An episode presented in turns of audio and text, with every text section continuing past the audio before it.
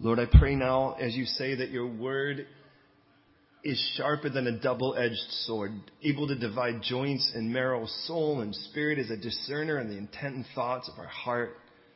God, you tell us that as snow falls to the ground and does not rise up again without watering the ground it lands on, causing it to bud and flourish and to bring seed to the sower and bread to the one who eats, so is your word. It never returns empty, but always accomplishes what you desire. And I just pray tonight that your word would burst open and come alive and that we would be enthralled in you tonight, that we would be captivated in your scriptures and that we would be, we would get it. We would be there 3,000 years ago in the midst of this crazy battle that we see here and that we would draw from this text everything that you would want us to. We recognize, Lord, this is a millennium before you, Jesus, came in the flesh.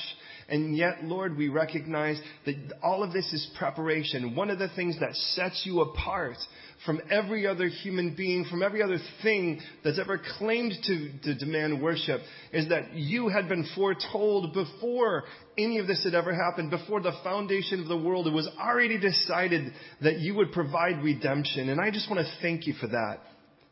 And I want to thank you that you know every one of our names, that you know every atom, every freckle, everything that makes us giggle, every tickle spot, everything that bothers us, every food that irritates us, every person that irritates us, every thought that we hold on to to make us feel better, and everything we seek to avoid that makes us feel worse. Uh, Lord, I pray that you would tonight speak a word into each of us so that we could understand that your word would just be so perfect then we would get it, Lord, as you intend now. So I pray that you would immerse me in your spirit, that you would be seen and come upon me so that you would do what I cannot do, what you can do, what I cannot humanly do. And that, God, is that you would uh, speak to each one of us, speak into our lives, bespoke and perfect into each of us, just where we need to hear. And may we recognize that tonight. May we recognize your presence here. And Jesus, you yourself say, Lo, I come in the volume of the book. You've promised us that even though there are those who search the scriptures thinking by them they possess eternal life, you tell us, Lord, that they are those that speak of you. So even this, a thousand years before you came, still brings us to you. And I thank you for that. So Lord, speak that which we need to tonight. In Jesus' name. Amen. Again, please don't just believe me. Don't just assume it's true. You've heard it now more than once. Okay, now context. We're roughly between 1000 and 1100 BC. Israel has now made its exodus out of Egypt. It's traveled through the wilderness for its 40 years. It's made its way into the promised land and went through a series that we would call the time of judges. It was a horrible cycle, and many Christians go through that same cycle. God really blesses them, and as God blesses them, they, they turn their back on the blesser because they're so blessed, they feel like they can to be honest. And, and, as they veer from God and the intimacy of God, they find themselves ultimately relying on everything but Him, and then they wind up, in essence, running off with other things. Now, understand, God doesn't call that just disobedience or rebellion, though those are easy words for God to use. He uses the word adultery. And I, and I, I want you to recognize why. Because God really wants us to recognize that He wants to be in a love relationship with us a, a really intimate relationship with us, not just something where we kind of say yes, sir, no, sir, and we report like we're working for a large corporation. You can't commit adultery with anyone but a person you're betrothed to. And in that time, what happens is their life gets so miserable as they turn from God. And, and, just like any groom would offer his provision, his protection, and his pleasure and his presence, God does too. And when you run from him, expect then the same. That, that those very things that God offers now, well, they're not, when you walk out of the household of God, if you will, you don't find them anywhere else. And, and can I just say, out of love, God really does want you miserable when you're running from Him. Why would He want you happy? Why would He want you blessed when you're running from Him? Because the reason you were created was not to worship Him, was not to praise Him, was not to serve Him, it was to be with Him. Worship and service, to be honest, should become a product of that. Now, understand, if everything in God's heart, what if we just grasp that one concept? That everything in God's heart revolves around the idea that what He really wants is to be with you. Then the whole story of the cross, the whole story of Jesus makes perfect sense. So, so here was, during the time of Judges, God makes this comment. He says, in that time there was no king in Israel, and everyone did what was right in their own eyes. Now understand, it doesn't say everyone did what was wrong in their own eyes, or they felt like they were free to do whatever they wanted, even if they knew it was wrong. They actually believed that what they were doing was right. And there's the problem, is that God actually even warned them of that all the way back, and I don't know if you're aware of this, in the book of Exodus. In Exodus 15, that, by the way, that's just after they crossed the Red Sea. God says in chapter 15, verse 26, he says, If you diligently heed the voice of the Lord, your God, and do what is right in his sight, give ear to his commandments and keep his statutes, well, then all of the things that God promised would come upon your enemies wouldn't come upon you. He will reiterate that in 12:25 of Deuteronomy, verse 28, 13:18, 21:9. He constantly reiterates, "If you do what is right in my sight, I'm going to bless you."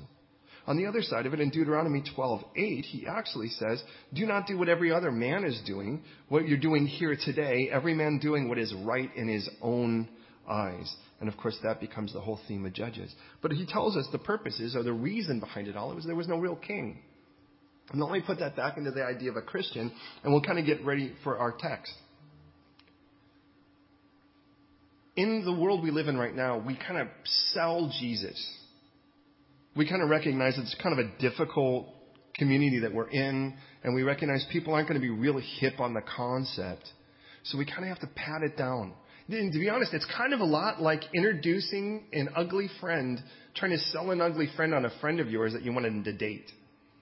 And you're like, well, she's got a nice personality. She's got. A, you kind of play enough. You kind of play off the good things, as if somehow you're embarrassed by the person, and you wouldn't just say, well, wait, we just wait till you meet her. They'll be, you'd be stupid not to.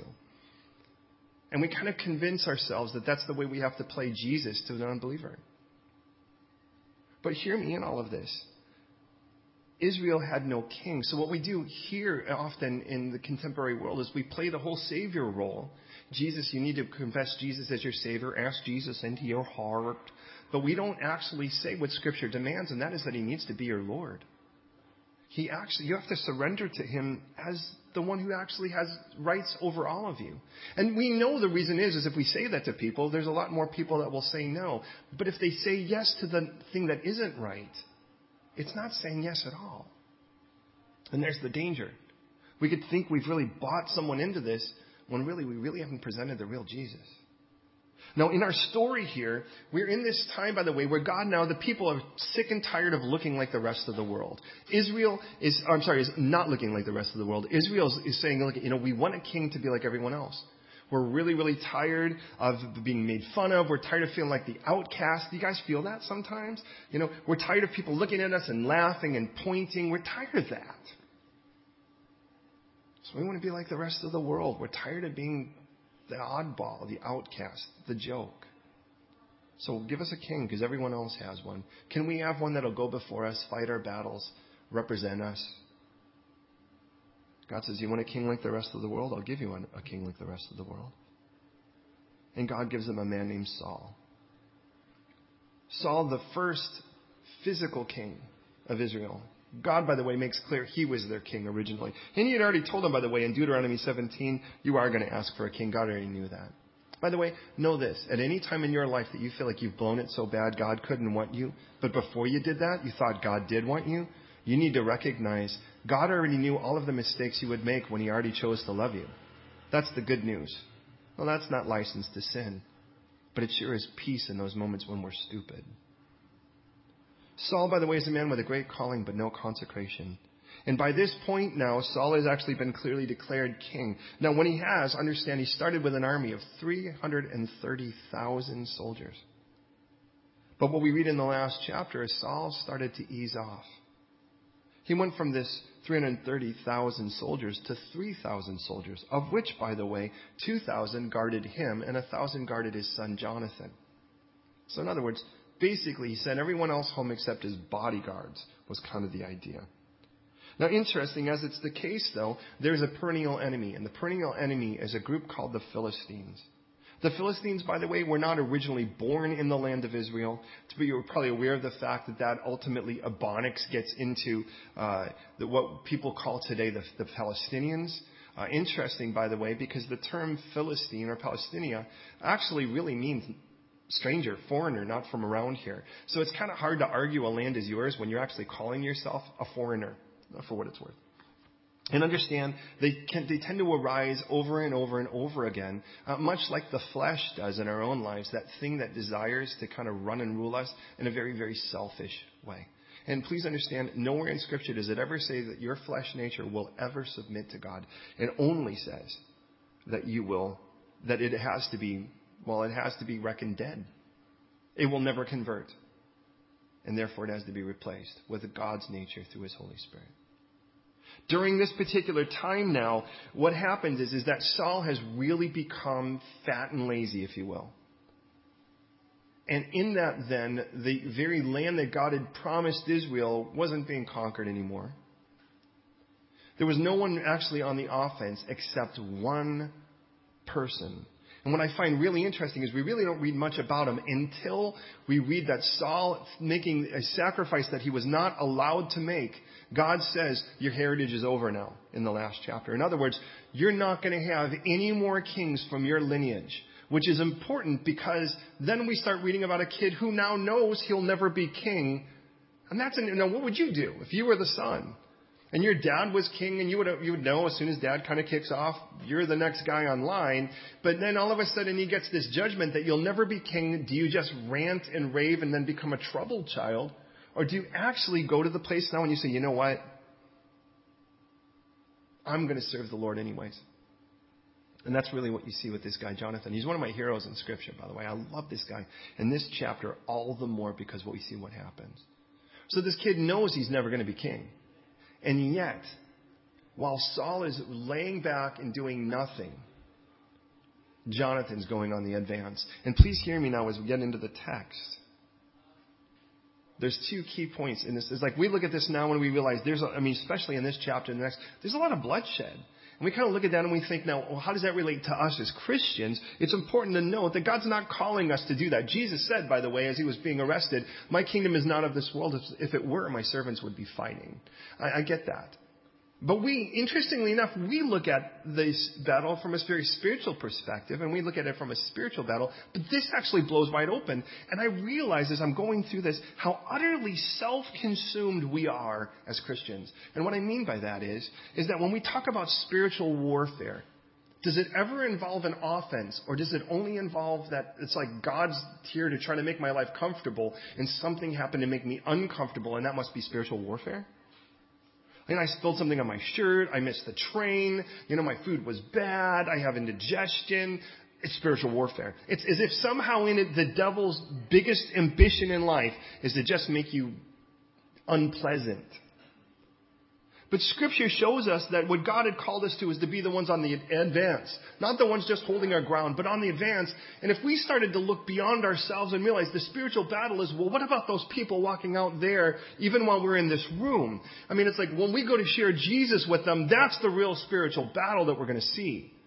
When God seeks to take every thought captive and we want to go out there, but we're too afraid. There's the spiritual battle. Because we know that we're not going to hell. We know that because we can recognize in Scripture that Jesus has paid our price. But, if we really cared, are we, are we ever going to go and go, all right, it's time to get on the offensive? Or is it just, you know what, I'm afraid if I do that, I might actually trip and embarrass myself, or I have to approach a stranger? Or how about just the people you know? Your family, your neighbors, the, your roommates. I mean, what about those people? Do they know more like what it really means to be a Christian? Because understand, the difference here is, and this is our second thing in this, is what difference can one individual make? Well, you're going to find one individual has an armor bearer, and it makes all the difference in the world. And what if that individual is you? What if God put such a spirit that is upon Jonathan upon you tonight? What would happen? If God actually said, you know what, even if the church in mass is really about being tucked away into an irrelevant and in, in a place of impotence as far as the world's concerned, uh, you know, they kind of look and what they really want is us kind of in our little boxes so that we're not in any way offensive and we're not in any way uh, challenging and we're not threatening to them. So if we can just hang out in a room and sing kumbaya and here we are in a cafe, that's strange enough. The reason I say that is, is what if God did this tonight to us? And my prayer is that this would inspire us. That Jonathan would be the kind of guy who go, you know what, make me like this guy. Well, read it with me. 1 Samuel 14:1 says this. Now it happened one day that Jonathan the son of Saul said to the young man who bore his armor, Come, let us go over to the Philistine garrison that is on the other side. But he didn't tell his father. Now Saul is sitting at the outskirts of Gibeah under a pomegranate tree, which is in Migron. And now Migron, by the way, for what it's worth in the Hebrew, means terror. To be thrown and to flee is kind of the idea, or precipice. And Saul is in essence sitting, he's chilling out, and as Saul is sitting under this thing, his son is about to go and take this to battle. And even though his son's going to take it to battle, he's not telling dad at the moment. The people who were with him were about 600 men. Saul now has his army. His army from now, 330,000 men, have now whittled away to 600 men. Jonathan, on the other hand, you would think now, eh, by the way, the Philistines have encamped at Michmash, and what we're going to find is they're innumerable. And that's part of the problem here, is that the enemy at this point is so set up that who in the world wants to take these guys on, especially when you're looking around and when you've got a 600 men? Interesting, the only other time that we find an innumerable army was with Gideon, if you're familiar with the book of Judges. Interesting, by the way, that guy's army got whittled away to 300 men and they took on an innumerable army and saw victory. And the only difference was that the Lord did it. Saul here now, his army from 330,000 have gone down to this 600 men. And he's freaking out. He's actually hanging out at a place called terrorized, which makes a lot of sense. Jonathan, on the other hand, he's not looking to count his men. He's got one guy with him, and that's all he needs his armor bearer. So Saul's sitting under this tree. He's counting his men. He's got 600 men. He has no interest in engaging in battle at this point. Verse 3 Ahiah, the son of Ahitub, Ichabod's brother, the son of Phinehas, the son of Eli, the Lord's priest in Shiloh, was wearing an ephod. But the people didn't know that Jonathan had gone. Now, what this tells me is that the priest really wasn't involved in this at this moment. They weren't bringing him in. And we have the whole family here that's sort of brought in, so we recognize this goes all the way back to Aaron. And it says, between the passes, and this is where we really hit our precipice in verse 4. Between the passes, by which Jonathan sought to go over to the Philistine garrison, there was a sharp rock on one side and a sharp rock on the other side.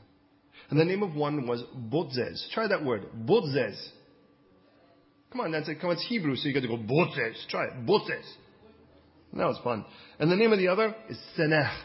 Senech. Try that. Senech. Now that's kind of fun. Now, now that probably doesn't mean anything to us other than who names rocks, right? The guys inside, there's a sharp rock on one side, there's a sharp rock on the other, and they both have names. And it says, now the front one, that's going to be the first one, faced opposite Michmash, and the other one faced opposite Gibeah. Now, whoop-de-doo, right?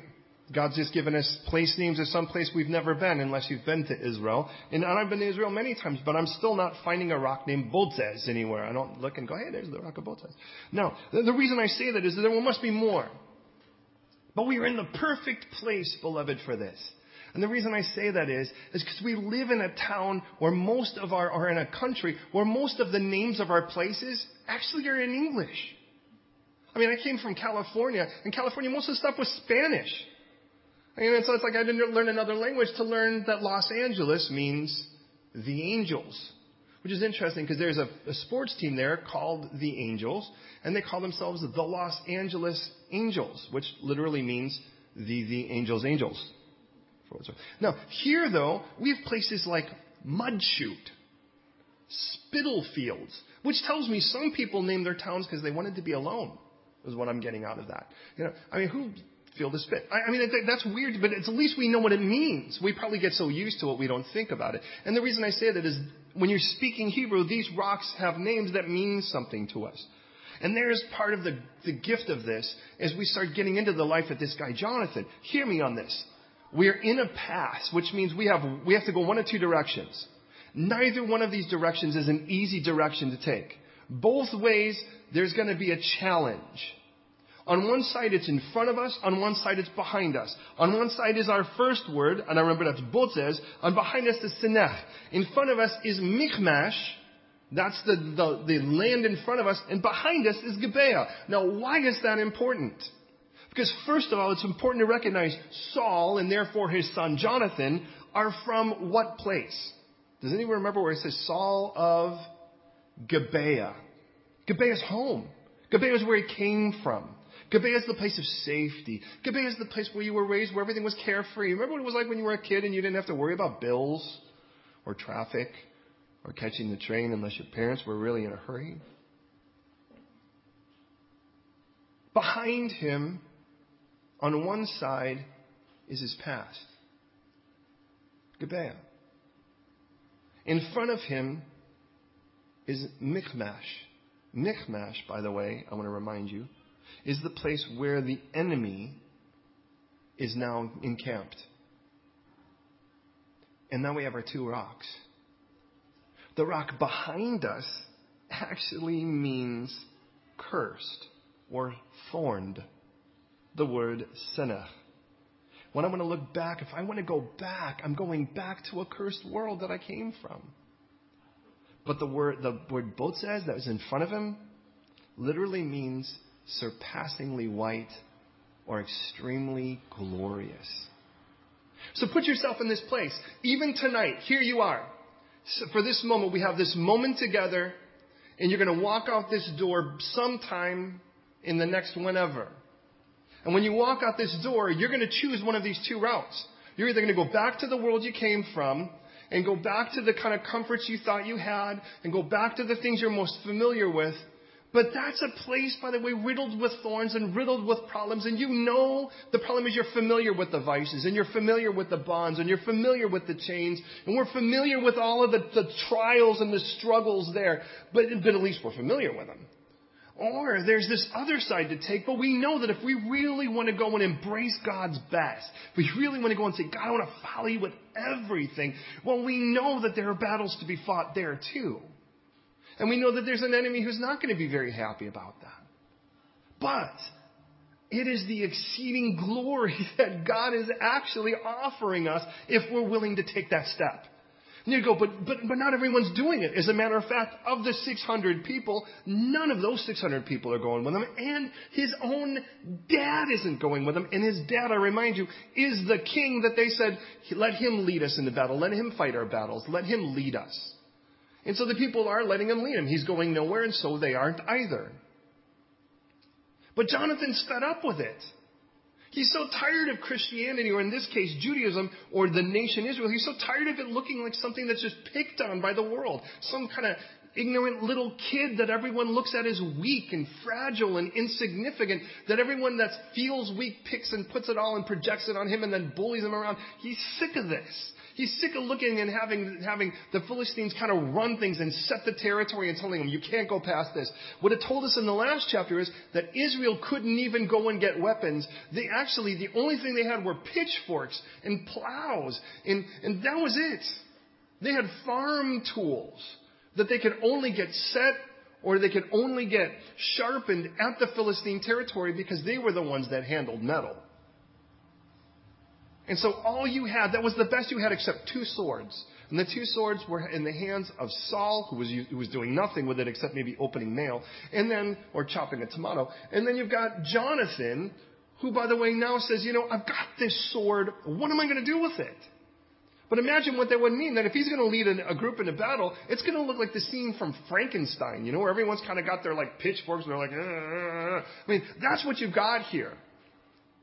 And you could kind of look and go, you know, but, but if I go, I might have to do this alone. Yeah, you might.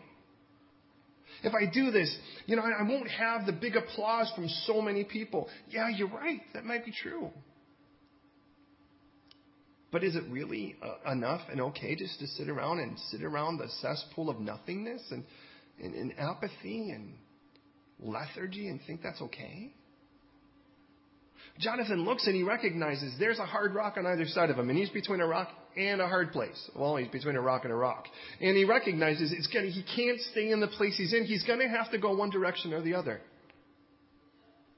The question is, where would you go?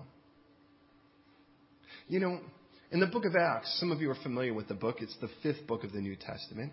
It tells us what happens after Jesus' ascension onward. There's a man named Saul as well. He will ultimately get a name change to Paul. who was actually the assistant on his first mission trip, if you will, with a guy named Barnabas, who got the nickname by the guys that were around him. Barnabas, by the way, like Barney, like I love you, you love me. Barney actually means son of encouragement. And we might say Mr. Encouraging. And imagine this is the guy, everyone around him gives him, hey, kudos, hey, there's Mr. Encouragement. And, and, and he seems to be older because usually that's the way things are listed. And, and, and so this guy goes with Saul and they take with them Barnabas' cousin. His name is John Mark. John Mark, by the way, we don't, do know his mother has a house in Jerusalem. And they go on this trip and they make their way through Cyprus from the east end to the west end because they've left from Israel, so that's the proper, ter- proper direction. But when they get up to the southern coast of Turkey, well, let me say this. They had two different directions. Paul, at that point, gets his name changed, Saul to Paul. And Barnabas head into Turkey to share Jesus with people who have never heard him before. John, on the other hand, John Mark, heads back to Jerusalem. And, and understand, we don't get a lot of information. The Bible doesn't spend an awful lot of time about the debate and what it was, but we do know it was bad enough that the next time that Barnabas wants to take him, Paul is adamantly against it. But please hear me. It was like in the port there were two boats. One to this amazing adventure that moves forward, that's going to be full of crazy stories to tell about how God stepped in and did stuff so mind blowing. You'd be like, I've never seen anything like that before. And that's one boat. And then there was another boat, the boat back to Jerusalem, the boat of safety, the boat of familiarity, the boat where everyone kind of knew your name. You could be coddled and feel like you're okay. Because after all, I've never really gone beyond this anyways. Why start now? But the problem is, we really don't read much about John Mark after that because really he kind of benched himself. In John Mark going to this place, he benched himself from so many amazing things. And beloved, please hear me. I really don't want that for you. I don't want you to be in this place where you look back 10 years from now if the Lord tarries and go, man, I really wish that I'd given this a shot. I wonder what it would have been like to give him everything and expect him to do amazing things. The craziest stories we have in our lives will be at those moments where, if nothing else, God forced us into those moments where He had to pull through. And we're like, you know, we love to be able to live a life full of God's miracles, but we hate to be put in a place where we have to have them. And today there's a boat to take on one side or the other. Jonathan, his choice is there. So it says then, and then in verse 6, Jonathan said to the young man who bore his armor, Come, let us go over to the garrison of these uncircumcised, that it may be that the Lord will work with us. Now notice he isn't even confident that the Lord's even got this thing handled yet. I mean, he knows that somehow in this the Lord's going to handle it, but he doesn't know how. For nothing restrains the Lord from saving by many or by few. See, what Jonathan realizes, and perhaps he was familiar with the Gideon story, where God even whittled down the army half of what Saul has, is that he realized, why, you know, God really can use anything. I have a friend, and he's unbelievably gifted at being a handyman. He was one of my assistant pastors in the States. And you know, the guys that aren't very good, like myself and that, I never really had any history with it um, it'd be very easy to blame your tools. Of course, you know, never respect the guy that blames his tools for doing everything wrong. You know, but it, what I loved about Matt was that Matt could just, I mean, he could pound a nail in with a screwdriver if he wanted to. He was just that good. But I recognize that even with musicians, I recognize that with any artist or any athlete, that if you're just good, the tools aren't as important as the ability of the craftsman. And the reason I say that is, is that when we start looking at some of these things, what Jonathan seemed to recognize is that he wasn't the athlete, he was the jersey. He wasn't the artist, he was the paintbrush. He wasn't the craftsman, he was just the tool. And if you recognize that, then the issue is just whose hands do you want to be in because someone's going to use you. Do you really want to be used to tear things down or build things up? The cool thing is, is that my life became so amazing the moment I said, Lord, take this life now and do something really, really cool with it. And He did. And He continues to. And I know that's what He has for all of us. But when we go, oh God, but I'm just, what? Who, I mean, find your excuse and see if it doesn't fit into somebody else's that's already tried with God and it hasn't worked. I'm too young. I'm too old. My mouth is too raw. You know, I don't speak well. I've got a foul mouth. I've got a bad history. They've all been tried on God. And God's like, do you really think that when I chose you for this mission, that I didn't really know all the details? Is there somewhere you're going to inform God why he made a foolish choice by choosing you? How smart is your God? So please understand, Jonathan looks at this and he goes, you know, God doesn't need a huge army. Because God's the one who's going to do the work. All he really wants and all he needs is availability. Not ability, availability. It's his job to do the rest. Now, here's the good news. Jonathan does have an armor bearer. Now, uh, do you know what an armor bearer is, right? He's a guy who carries a big shield, and he's a guy who has a little sword. That's all he really has. A big shield so that he can help block things from the guy that's actually wielding the weapon, and usually a little sword. In this case, we read he doesn't have a sword. I don't even know what he has. A pitchfork. He has a, you know, something that came out of the end of a plow. I mean, it's something. A shiv is like something that he kind of, you know, somebody would invent in prison. But the whole point of it's this, is that that these two men are, going to advance now. And as they're going to advance, he looks at this guy and he goes, Hey, I'm going to go and do this. Do you want to come with me? And his armor bearer says, and I love this, he goes, Do all that is in your heart, go, because I'm, he says, Here I am with you according to your heart. And I pray for this for every one of you and me too. That God would give us one person that would at least say, You know what? I'm going to do this with you. You know, hey, you want to go out there and, and do something crazy? Let's do this crazy thing together. Now, interesting, in the book of Ephesians, and we're familiar with the, the spiritual battle. We look at it from Ephesians 6 and 2 Corinthians 10. It tells us that the shield, by the way, we see there at least, when we're look, putting on the full armor of God, is a shield of faith. And I wonder, is there anyone at all that you could just stand with that would challenge you to greatness? And just be willing to pray for you as you do it. Hold up that shield. Because we're going to see they're both involved in this by the time it's done. We call them armor bearers when we go out and share with Jesus with people on the streets. We say, hey, you know, can you, would you just be willing to pray for me while I'm out there sharing? Would you be willing to do that much? And what you find is after about a half hour of going out there and doing it, they're sharing more than you are on a lot of occasions. It's kind of fun to watch that. But Jonathan looks and he goes, Hey, are you in with me? And he, Jonathan, and, his armor bearer, who, by the way, we don't even read his name, says, You know what? I'm so with you on this. Let's do this thing. I am tired of sitting around doing nothing and calling it God's favor. So here's his little, here's his little ploy. Jonathan says, verse 8, Very well then, let us cross over to these men and we'll show ourselves to them. Right? And, and, and then if they say to us, wait, we're going to come up to you, well, then we'll stand in our place and not go up to them. But if they say, come up to us, well, then we will go up. For the Lord has delivered them into our hand, and this will be a sign to us. Now, I have no idea how Jonathan came up with this. Was he in prayer and the Lord just met him there and told him this? We have no record of it.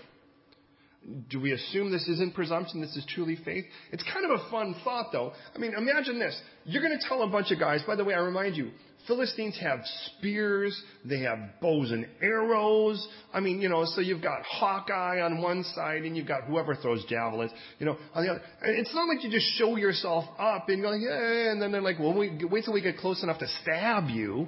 You know, I mean, this is, you're a, you're a, you're a target from the moment you present yourself. And I remind you, they have to climb up a hill on either side. They're in a valley of decision. So, uh, you know, this is what we're going to do. We're going to climb up to the top and go, hey, blah, blah, blah, blah, blah. And then just see what they say. And if they say, we're coming at you, notice it doesn't say in either case we're going to run away. Did you notice that? It says, here's the deal. If they come at us, we'll just hold our ground. But if they say, come on in, well then, then we know God's given us victory in this.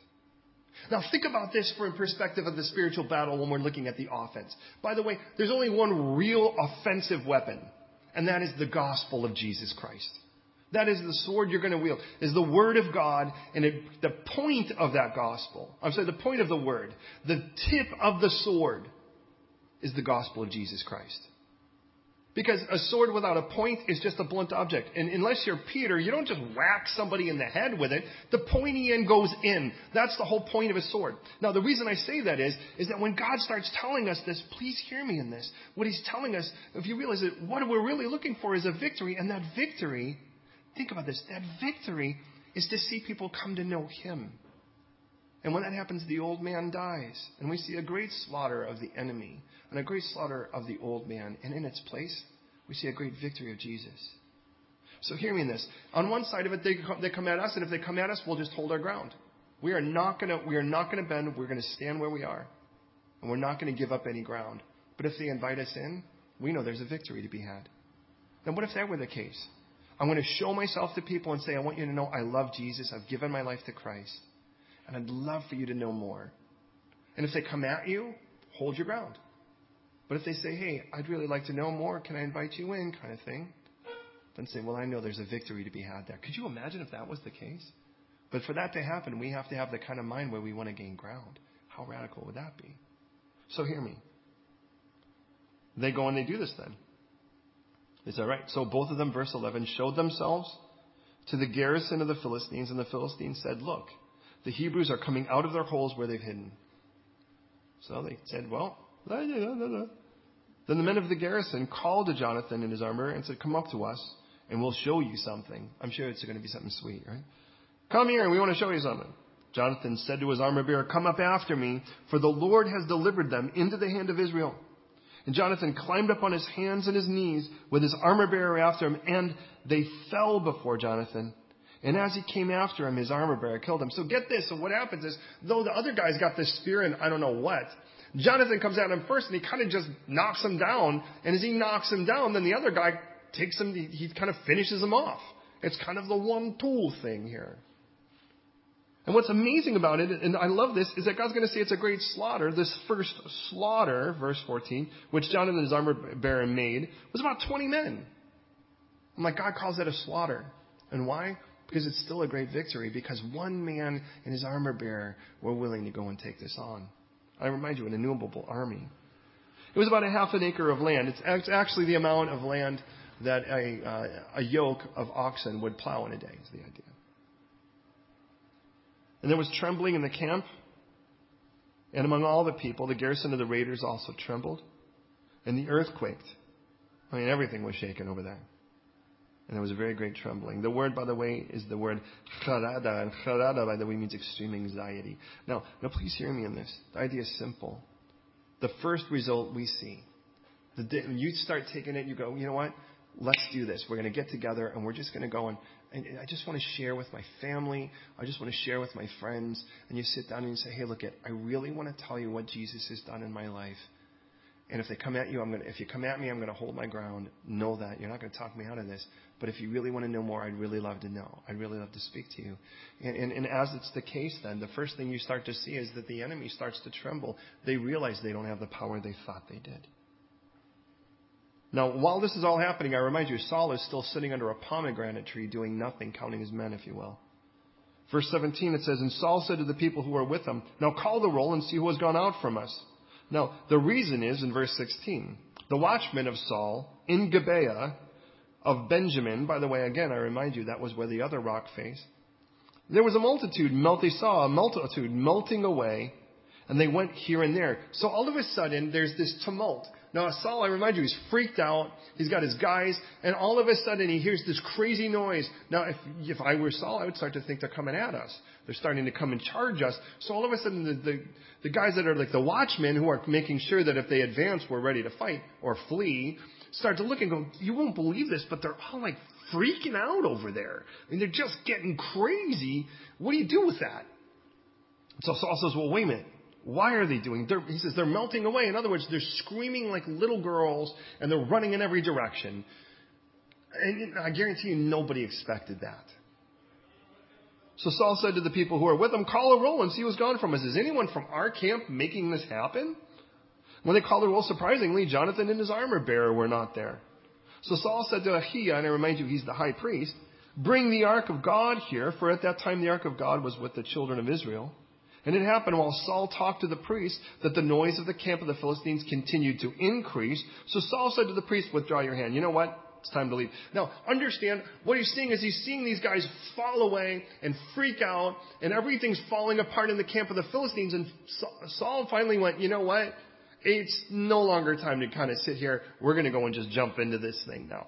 I mean, it's kind of like the guy that gets knocked down and then a couple other guys kick him once he's down. I mean, Saul's just kind of jumping into the thing now after it's starting to fray. So we read in verse 20, Saul and all the people who are with him assembled and they went into battle. Now understand, here are going to be the results of what happens if you are going to be like a Jonathan. And you're going to say, you know what? I'm going to take this thing on the offense. I'm going to go and bring the gospel to people. And I'm going to invite them to say, hey, you want to go and learn a little bit more about this? Do you want to know how to accept this gift of Jesus? And if they come in, I'm not going to change my mind about this. I'm holding my ground. But if you invite me in, I'd love to tell you about what Jesus has done, how to give your life to Him. And the moment that starts to happen, and there's stirring starts to happen in the eyes and in the ears of people who have never heard the truth about Jesus Christ, the first thing you start to see is that the complacent start to get up and do something about it those that are actually, you know, not doing anything, including, by the way, the king, are like, you know what? I think I really should jump in this. But it starts with, I remind you, one guy in his armor bearer that said, hey, we are going to go and we're going to take this thing to the streets. And all of a sudden, the complacent multitude starts to jump in. But that's only the beginning of the results.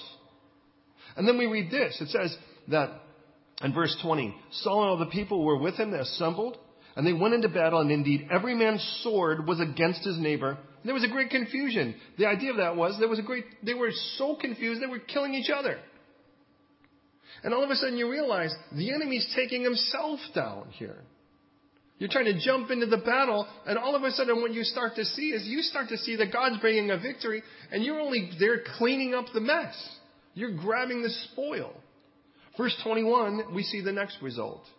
Moreover, the Hebrews who were with the Philistines before that time, who went up with them into the camp of the surrounding country, they also joined the Israelites who were with Saul and Jonathan. Okay, this is the next result. We not only see the complacent start to jump into this thing, but now we also see those that have joined the enemy are now actually stepping out of that and going, you know what, am I doing here? Why am I doing this? This doesn't make any sense. And they step out of it and they're like, you know what, I want to join God's people again like I belong. And then it tells us the next result in verse 22. Likewise, the men of Israel who had hidden in the mountains of Ephraim, when they heard that the Philistines had fled, they also followed hard after them in battle. Now hear me on this. What this tells me is that if you, if one person is willing to say, God, I'm not going to just be fat and lethargic like the rest of the world around me that's called Christianity or whatever. I really want to trust that your gospel is the power of salvation. I want to trust that your Holy Spirit still is the one who convicts. And I just want to say yes to you. Well, then this is what you can expect to start happening. First of all, you can start to see that lives are changing because to be honest, your life is changing. We say that Jesus has transformed us. Well, then people have a right to look and see how. And when you say, I'd love to share with you how. And some people, they'll, they'll throw whatever they can at you and you hold your ground. Others invite you in and you start sharing and you see other people changing. And as other people start changing, well then all of a sudden the complacent start to step up too. And then those that are in the enemy camp start jumping out of the enemy camp. And then those that were hiding because they were so afraid now are starting to jump into this thing. That means the complacent, and that means the betrayer, and that means those that are fearful all are being brought out back into the fray and you know why? Because one person said, I'm going to do this because I believe this is what God wants us to do. One person in his armor bearer. Do you think Jonathan would have gone even if his armor bearer hadn't said yes? I kind of get the idea he would have. It says then, when they heard the Philistines fled, they also followed hard in them, uh, hard after them in the battle. And our last verse for tonight it says, is that so the Lord saved Israel that day. And the battle shifted to Bethaven. Now, please hear me in this. This hints at what ha- takes place next week because the term Bethaven means the house of vanity, the house of nothingness, the house of worthlessness. And what's interesting is we go from a great victory that the Lord saves Israel in in these first 22 verses to complete worthlessness or goofiness for the rest of the chapter. And we'll see why. But I don't want to go into that tonight, first of all, for the sake of time, but secondly, because, well, in all honesty, I don't want us to lose the whole exhortation God's given us in these verses. Tonight, I would love to pray this as we go to prayer now. That the Lord tonight would put such a spirit upon us. And what if tonight we ask the Lord to do this to us? Put us in a place that the people we know, we could say this I would love for you to know how to receive the gift of Jesus and what he's done in my life. And if they come at you, hold your ground. If they are like, well, you know, I'd love to know more, then say, well, then let's start talking about it. Because then clearly God's giving a victory. What if we started with that? And we didn't look around and say, well, whatever's happening with the rest, I'm going to just judge by everyone else and that's cool enough. But what if we really said, you know what? Tonight that's going to change. Tonight I'm going to make myself available knowing I don't have to be perfect in any of this because I'm only the tool. My craftsman has to know what he's doing and he does. And I remind you, this all started by showing that our God so loved us that he sent his only begotten Son, Jesus, to die on the cross, so that if we would accept his gift, not just as payment for our sins, but as a resurrection to be our Lord, that he would actually take over our lives and make our lives so meaningful. Not just rescued from the pit, not just not make us a curse, that's the hill behind us.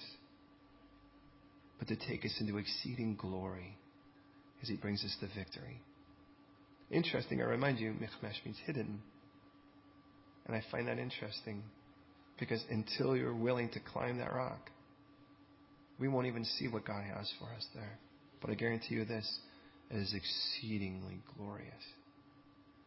And I'm inviting you on that boat with me to the craziest place of goodness. So let's go to the Lord in prayer. Lord, I thank you so much for this beautiful text on this beautiful night here in the middle of Covent Garden on our first Tuesday night. And I just pray tonight, God, that you would do something radical in our lives.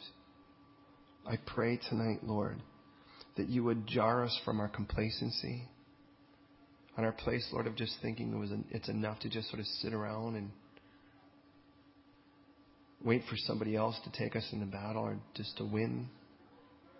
And I pray tonight you would put such a spirit as it was upon Jonathan, who just didn't think that sitting around and doing nothing was enough.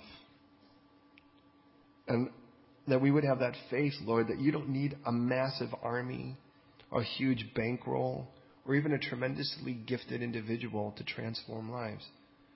What you're just looking for is somebody available and willing to let you do the work. So I pray tonight for that for us that tonight here in this room you would put such a spirit upon us, God, that we would go and we'd present ourselves, Lord, to people and we would say, Hey, I love Jesus and He's saved me and He's transformed me and He can transform you too. And I'd love for you to know how.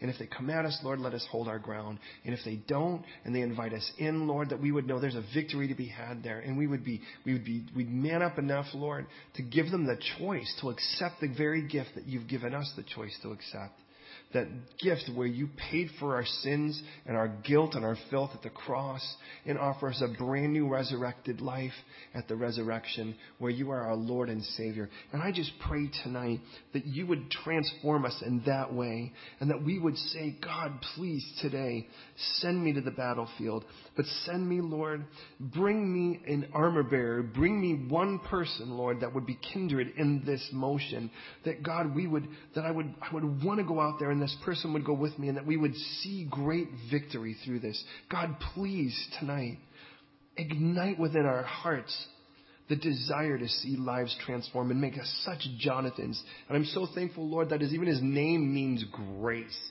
your grace. And God, I just pray tonight, your gift, that that's what we would go and tout is your gift, God. So tonight we just give you permission, Lord, to use us, to transform transform the world. And we just say, Here we are, we're yours. In Jesus' name.